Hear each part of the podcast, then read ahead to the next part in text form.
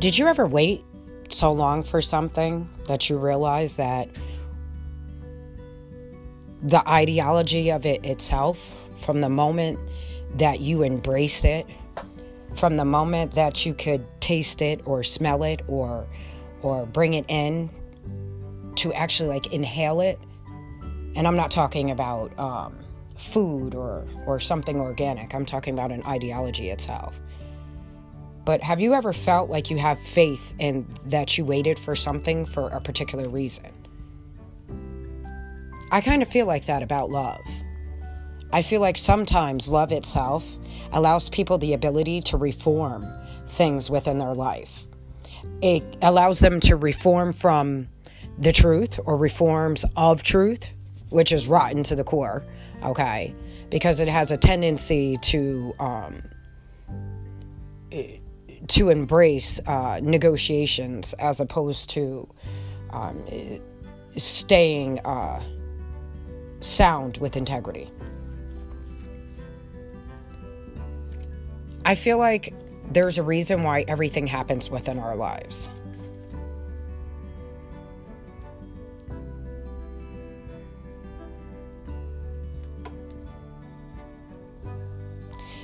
I also feel like there's a reason why some of us cross paths with people at a particular time within their life.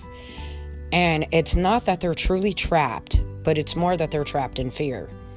And that fear is from things being foreign the environment, the alignment, the relation itself. Just overwhelming to look up and see how the life ha- how life itself has been segmented or how it, it has been selective or how people have been separated. And some people have that power to do that. And it's not a great power to separate people. The greatest power in this world is the person that can bring people back together. For the purpose of separation is merely to understand that everything has its place sometimes.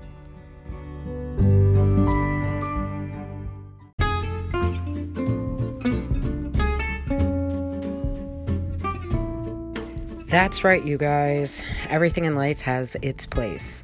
And the most amazing thing about everything being in its place is understanding that you have to have faith that everything happens exactly the way it's supposed to. Having faith that your waiting is not in vain.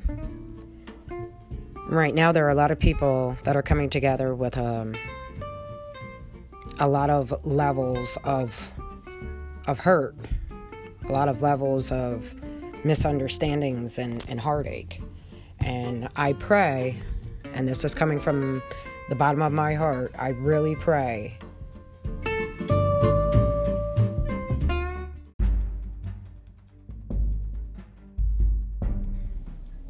that people out there, truth be told, can accept the truth that they're told can understand when facts are facts and that you can't manipulate facts because facts will always have your back.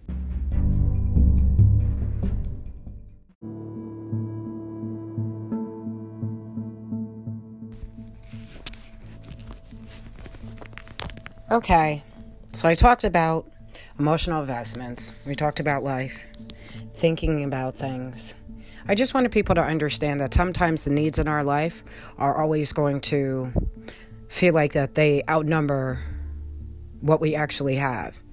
And to remember that we need to be grateful for the things that we truly have within our lives that we are breathing, that we woke up, that we have the ability to reach out to our loved ones, or that we have the ability to still carry their memories with us.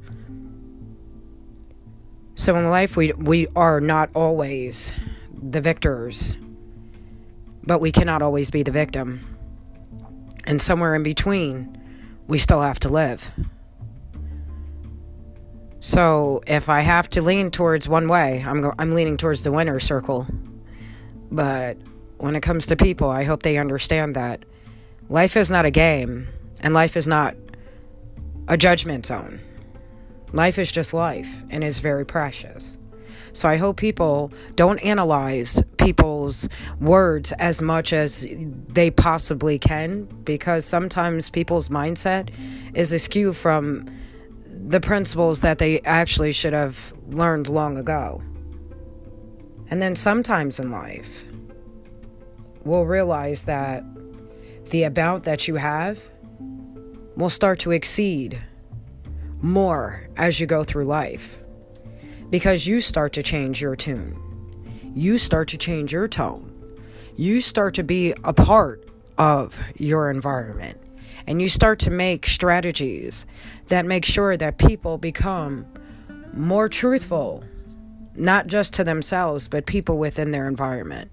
More accountability for those people, and more transparency as to where you're trying to go in the future.